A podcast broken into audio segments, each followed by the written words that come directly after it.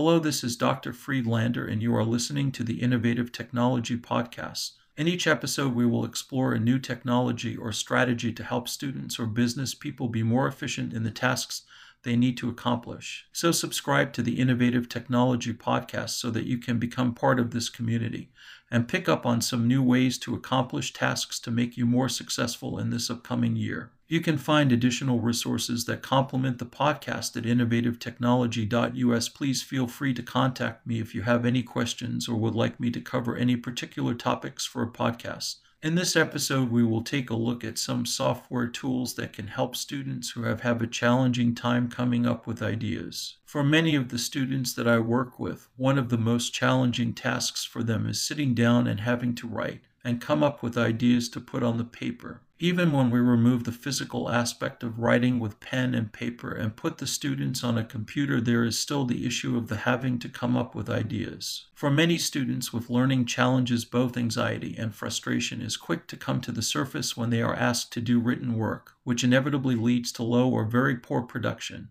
With this in mind, what are some of the software tools that can help keep students in the writing process and assist them with coming up with ideas? While this is not intended to be exhaustive, here are a couple of tools that I have found to work well for students who get stuck and can't come up with ideas. One of my go to apps is Word Bank Universal, which is easy to set up and even easier for students to use when writing in Google Docs. Just load a word bank on the topic the student is writing about, and now the student can view an array of words that are linked to the topic. When students hover over a word in Word Bank Universal, the word will read aloud with the built in text to speech feature. If a student wants to use a word, they simply click on it and it is entered in Google Doc. While not as widely known, WordQ Desktop and WordQ app for Google Chrome can provide students both spelling support with its fine word prediction tool, but better yet, it features ThoughtQ, which can provide the student with dynamic lists of words that are related to the topic on hand. With ThoughtQ, students can stay focused and use the list of topic related words to write their essays or reports. ThoughtQ is highly customizable and all can provide students with text to speech support.